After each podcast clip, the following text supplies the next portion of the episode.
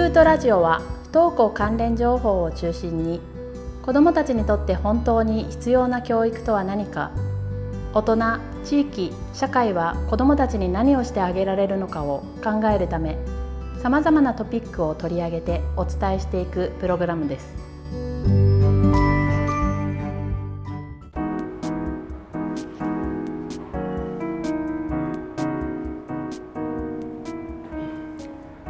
皆さんこんにちは。NPO 法人スクート内海です。はいこんにちは。正会員の中山です。一週間ぶり。一週間ぶり。お久しぶり。二週間ぶり。二週間ぶり。か。ごめんなさい。二週間ぶり。二週間ぶりなんですよね、ね、ちょっと前回僕があの用事があって取れなかったそうですね、お久しぶりです。なんかその間にね、うん、梅雨が明けた明けちゃいましたよ梅雨。明けちゃいました、明けちゃいました。なんかね外見たらね、すごい入道雲が入道雲が出ててもう夏の空って感じです。そうね本当今日あでもあちょっと今日世界の中山って言わなかったですね。もうこれ毎回引きずるんですか？いやわかんない。もういいかなって思って。うん。うん。そうね。ちょっと空いたからね。うん、ちょっと空いたからね、本当にもう一気に夏になっちゃって。うん、本当本当。夏のご予定は？夏のご予定？夏のご予定、僕自身はね、あ、子供家族で一応キャンプに行く予定が、もうなんか夏休み入ってすぐ入ってますけど。思い出作らないとね、もうね 子供とキャンプに行けるのはね、うん、数えてもねそうね、うん、だんだんほらやっぱりその僕もそうでしたけど中学高校とかなっていくともうなんか家族となんか過ごすでだんだん少なくなるというか、ね、まあそれはね、うん、でも成長の過程で当然必要なことかなと思うけどなのでまあ今のうちに言っとかないと、はい、家族サービスしてください。はい、はい、でねこのスクートの方もね、はい、夏休みに入るんですけれども、うんうん、まあ、私たちもなんかイベントしたいねっていうふうにまあ企画をしているところでして。そうですね、うん、えっと例えばね。例えば、まあ、うん、去年もやりましたけど、あの実は去年は、うん、あの高校生もともと不登校の経験者の、うん、高校生の人たちに集まってちょっとね当時の気持ちとか、はい、今それどう思うかとか、その辺をすごくこう聞く会をしたんですけども、はい、まあ、あれもなんかなかなか普段聞けないことがたくさん聞けて。そうそう、うん、なんか楽しそうでしたね。羨ましかった。行きたかった。ああ そうね。これなんかねいろいろあってね。いろいろあってっていうかね、うん、我がまあね、うん、我が子がね出てたからね。そうね。うんうんうん、まあそれもあり。そうね、はい、もう一つあのデイキャンプというか。はい。それをまあ8月21日かな。やっちゃいます、はい、そっちもキャンプ。に。そっちでも。はいまあ、デイキャンプなんで泊まったりはしないですけど、うんうん、やろうかなと思ってます。ね、あのー、いろんな方が来ていただいて、うん、まああのー、どういうことをするのかまだあれですかね。発表してないですかね。あちょっとまだ発表はしてないですけど、なんかそのまあスクートに関わってくれる、うん、その子どもたちっていうのが、はい、まあ増えればいいなというか。うんなかなかやっぱりその知らないから来れないというところもあるので、うんうん、そういうこうなんていうか関わる機会を作りたいなと思って、うん、そうですね、はい、まあ本当に夏の思い出作りにお気軽に参加してもらえたらなと思いますけど、ね、はい、はい、またあの告知は随時。そうですね、はい、はい、やっていきたいと思います。はいでは今回はちょっと1週間間が空いてしまったんですけれども、はい、前回の続きということで、うん、地震の水っていうお話を、はい、はい、していただきましたけれども、はいはい。はい、前回がね、不登校の子の心の状態の話をしたと思うんですけれどもその時に、まあ、みんな心にコップがあって、うん、そこに地震の水が溜まっていると、うん、でその地震の水を使いながら学校行ったりとか、うんうん、仕事したりとか、まあ、そういうことにな、まあ、そういうふうにこうイメージして考えたら分かりやすいんですけど、はい。でそれで不登校の状態ってその地震の水をもう使い切って、外に向かうエネルギーがもうなくなってしまっているっていう,、そういう状態だよっていう説明をしたと思うんですよね。うん、だからなかなかその学校の中で先生とかとこうなんか合わないとか、うん、そもそもクラスが合わないとか、うん、学校自体が合わないとかっていうふうになると、うん、そのずっと地震の水使いっぱなし、でそれは家帰ったりとかしてね、それが友達との関係が良くてその地震の水がチャージされればいいけど、まあ、なかなかそこがねチャージされないという状態になるとずっと使いっぱなしなので、うん、そうするとやっぱり学校に向かうエネルギーはなくなってしまう、外に向かうエネルギー。まあ、自然とね本当に自分を守るために家にいるっていう手段を取ってしまうっていうことになりますよね。うん、そうですね、うんうん。うん、でじゃあその地震の水ってどういうふうに貯めていけばいいのかっていうことを今日はちょっと話を。そうよ。うん、そうよ。ね前回も話しましたけど、うん、こぼす側だったからね。壊す側だったからね、やっぱりね、ね、本当に子どもの地震の水っていうのはやっぱりね親もすごく大事かなって貯めるのに。貯めるのにね、うん、うん、そのなのでその今日じゃあ具体的に家庭でどういうことがその地震の水をその貯めていくものになるのかっていう話をこれもその前回話した、えーと、森田直樹さんの「不登校は1日3分の働きかけで99%解決する」っていうものをもとに話をしていきます。はい、はい、分かりました、はい、で、えーと、その子どものその地震の水が溜まっていく。のに必要なのが、まずね愛情の言葉っていうふうにおっしゃってるんですね。愛情の言葉。愛情の言葉、はい、でよく「ありがとう」っていうのは、はい、例えば子どもが何かこうしてくれた時に言うと思うんですけど、うんうん、そこにプラスその嬉しいっていう気持ちをつけて伝えてあげる。っていうことがその地震の水っていうのが一つ溜まっていく。なるほどね、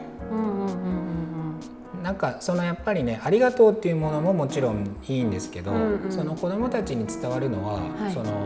お母さんとかお父さんの気持ちなんですよね。言葉の内容っていうよりもその気持ちがどう伝わっていくか、うんうん、でそれによって子供っていうのがあ自分は大丈夫なんだなっていうふうに。そうね、うん、確かにその一言が加わるだけで、うんあ喜んでもらえたっていうすごい自信がぐぐぐっとそうね、うん、たまる気がしますね。はい、でこれあのまあねそのこの前地震の水のことをなんかもうちょっと僕噛み砕いて、うん、まあ自分まあ大丈夫だと基本的には、はい、人生でまあ楽しいし、うん、自分ってまあまあいいじゃんみたいに、うん、そういう感覚だっていうふうに言ったと思うんですけど、うん、それってやっぱりね自信その自分だけでそれをね獲得するのって結構難しくて、やっぱり親からそういうふうに認められるとかっていう体験が、その欠かせない、そしてこれってそのじゃあなんていうのかなこう一回やればいいとか、はいその子供の頃にたくさん貯めとってあげたらもうそれでいいっていうわけではなくて、うん、やっぱり普段の抱えの中でずっとそれを貯めてあげるっていう、うん、まあなんていうのかな。食事みたいな。そうね。やがてそのね、地震の水ってやっぱ学校に行っても仕事に行ってもやっぱり使ってしまうものなので、うん、どこかでそのチャージされるっていう経験というか、うんうんうん、っていうのが日常の中に普段にないとなかなかそのずっと溜まっているものだけでやっていくって難しいですよね。だからそういうお母さんとかお父さんの嬉しいとかっていう気持ちを特に不登校になった後は気がけてあの言ってあげるっていうのはすごく重要になってくる。それが子どもをその回復に向かわせていく。ただねやっぱりねそこにはね本当にやっぱりそう思っているっていううん、こう根底っていうかのがやっぱり絶対必要なので、うん、伝わると思うんですよね。言わなきゃって思って嬉しいよって言ってもやっぱり伝わらないもので本当に嬉しいんだっていうのをねっていうのをね私もねちょっと過去の反省から今ちょっと思ってました。でもねなかなかその、まあ、親自体もその急に変わるのって難しいと思うんですけど、うん、それなんか多分練習かなと僕は思いますけど、ね、なるほどね。いうそのこれまでそういうふうなことをやってきてないわけですよね、うん、なかなか意識的には。うん、だからそれをもうちゃんとその気がけて練習してできるようになっていくっていうプロセスなのかな、ね、これね私もこの本読んでて知ってたんですけど、うん。うん、できるようになるまでは結構時間かかりましたよ。あそうね、うん、そのしかもできるようになったからで毎回できるかそうそうそうそういうわけでもないですもんね。そう、言えばいいってもんじゃないっていうのはね本当に わかるし、こういっぱい言う言えばいい数打ちゃ当たるってわけでもないからですね。うんそうね。なんかその例えばねこれ中学生とかなるともうちょっと難しい、うん、なんていうのかな時期なのかもしれないですけど、はい、まあ、子供がちっちゃい時だと、うんうん、その単純にこう抱っこしてあげるとか、はい、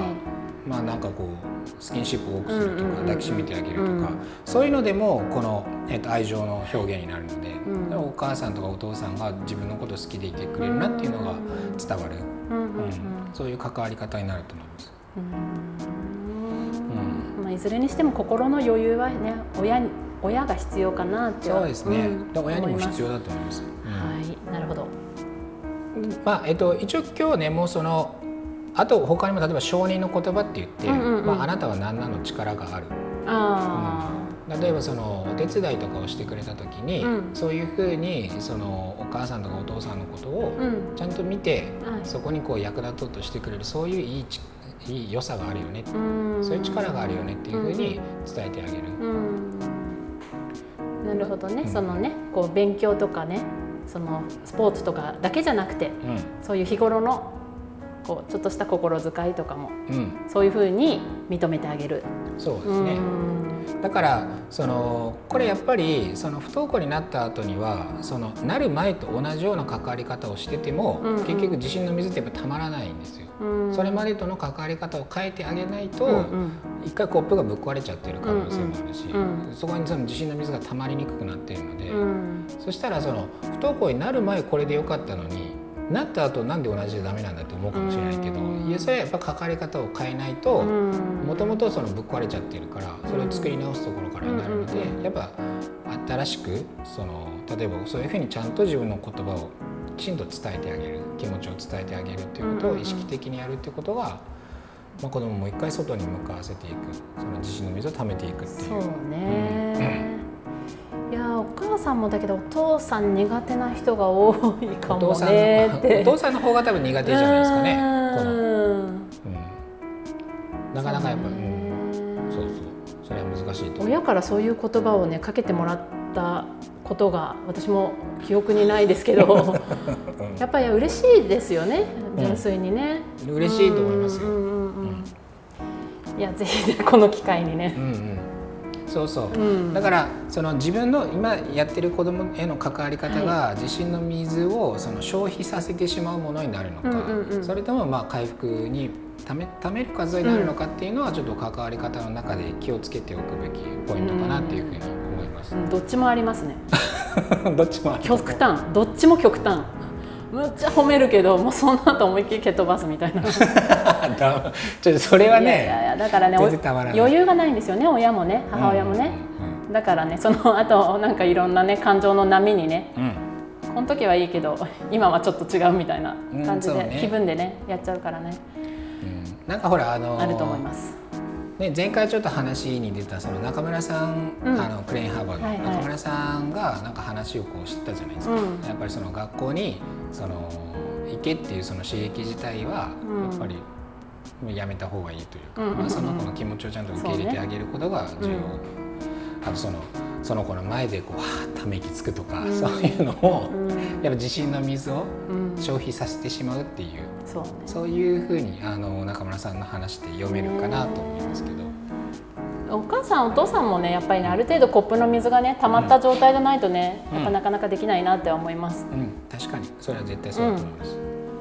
優しくしようね周りの人にね。みんなでね、ね、はい、貯めていこうねわかりました。わかりました。わかりました。そうそう。もうそういうことを地道にやっていくしかない、うん、そうですね。これは、ね、はい、はい、じゃあえっとまあ本当にもっといろいろこうここから話広げたいところですけど、はい、まあそれはまたこうテーマをね、うんうんうんうん、決めて別のところで話していきたいなというふうに思います。はいわかりました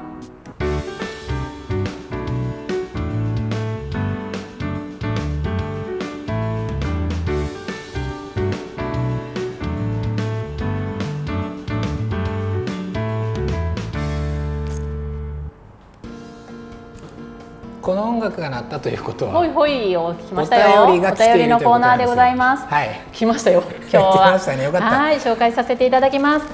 えー、内海さん世界の中山さんこんばんは。か夜か。はい。世界の中山さんですねここもですね、はい、世界の中山ですがはい。第1回より毎回欠かさず楽しく聞かせていただいております。ありがとうございます。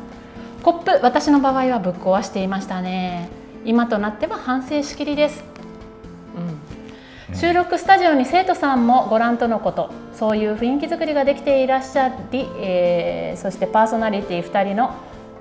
パーソナリティのお二人に感銘を受けます。あそうなんですね。いつかリアルな生徒さんの声を聞けることを楽しみにしています。ポッドキャストネームチョッキーアットさんからのお便りでした。おおよかった来てねえそんな感銘受けてくださってるなどこに感銘受けたんでしょうね。そんななんかこういい感じでこうね、うんうんうん、面白いことを言えるわけでもないですけどね。ねあ嬉しいですね。ありがとうございます。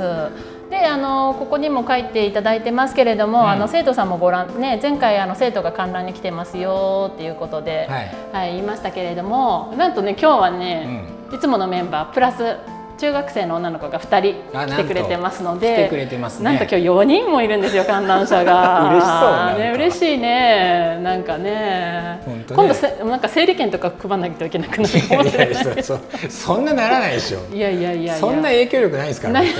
なんか多分ねな何やってんだろうってねここスクートでねフリースクールもやってますから、はい、生徒たちもやっぱ気になるんでしょうね。うんうんうんうん、まあ何やってんだろうみたいな感じで興味本位で来てはもらってますけれども、ねうん、はいね実際にラジオも聞いてくれてるってね。あ、そうなんですか。うんうん嬉しい今ここにいるこの子たちが聞いてるんよね。うんうん。うなずいてない人もいますけど。聞いてない人は聞いてください。はい、そんな感じで若いねリスナーさんも増えてはきてますけれども、はい、ねまた夏休みもそのさっき言った不登校のしゃべり場とかもね、はいはい、あるしまたこのラジオにもその当事者とか経験者とかの声もどんどんね、うん、こうあのゲストで来ていただいてそうなんですよ、ね、ぶっちゃけトークかましてもらいたいなって 思いますけどね。えラジオ出ていいよっていう人手挙げてください。およ。お。おお。2人3人3人いいね。これじゃあラジオ。あもうちょっと私クビになるんじゃないですか？大丈夫大丈夫。別にその経験者として話せるわけじゃない。いやいやいや。いや嬉しいですね。ね。本当に。そしてまたこう今悩んでいる不登校で悩んでいる子たちに少しでも届けられたらいいなっていうふうに思いますけれども、うん、そうそう。やっぱね、うん、その結局当事者には、うんうん、その当事者の声が一番届くんですよ。ですよね。なんかねおっさんとねお姉さんおばちゃん？今気使ってもらってますね。年一緒ですからね。ね。おっさんとおばさんでいいですよもう。が言うことよりもやっぱり、その今まさにそこにいるとか、はい、本当にその年が近くて、うんうん、いやちょっと前までねそういうことを経験してたっていうこの話の方が多分スッと入るだろうし、そうね、うん、今本当にこうやってねあのスマホでも聞ける時代なので、うん、そのラジオが身近っていうか、うんうんうんうんぜひぜひ届けてほしいなと思います。はい。はい、えっ、ー、とチョッキーアットさんありがとうございました。はい、また皆様からのお便りはどしどしお待ちしておりますので、はい、お待ちしておりますはい。はい。はいではそれでは楽しくお過ごしください。はい。ではごきげんよう。ごきげんよう。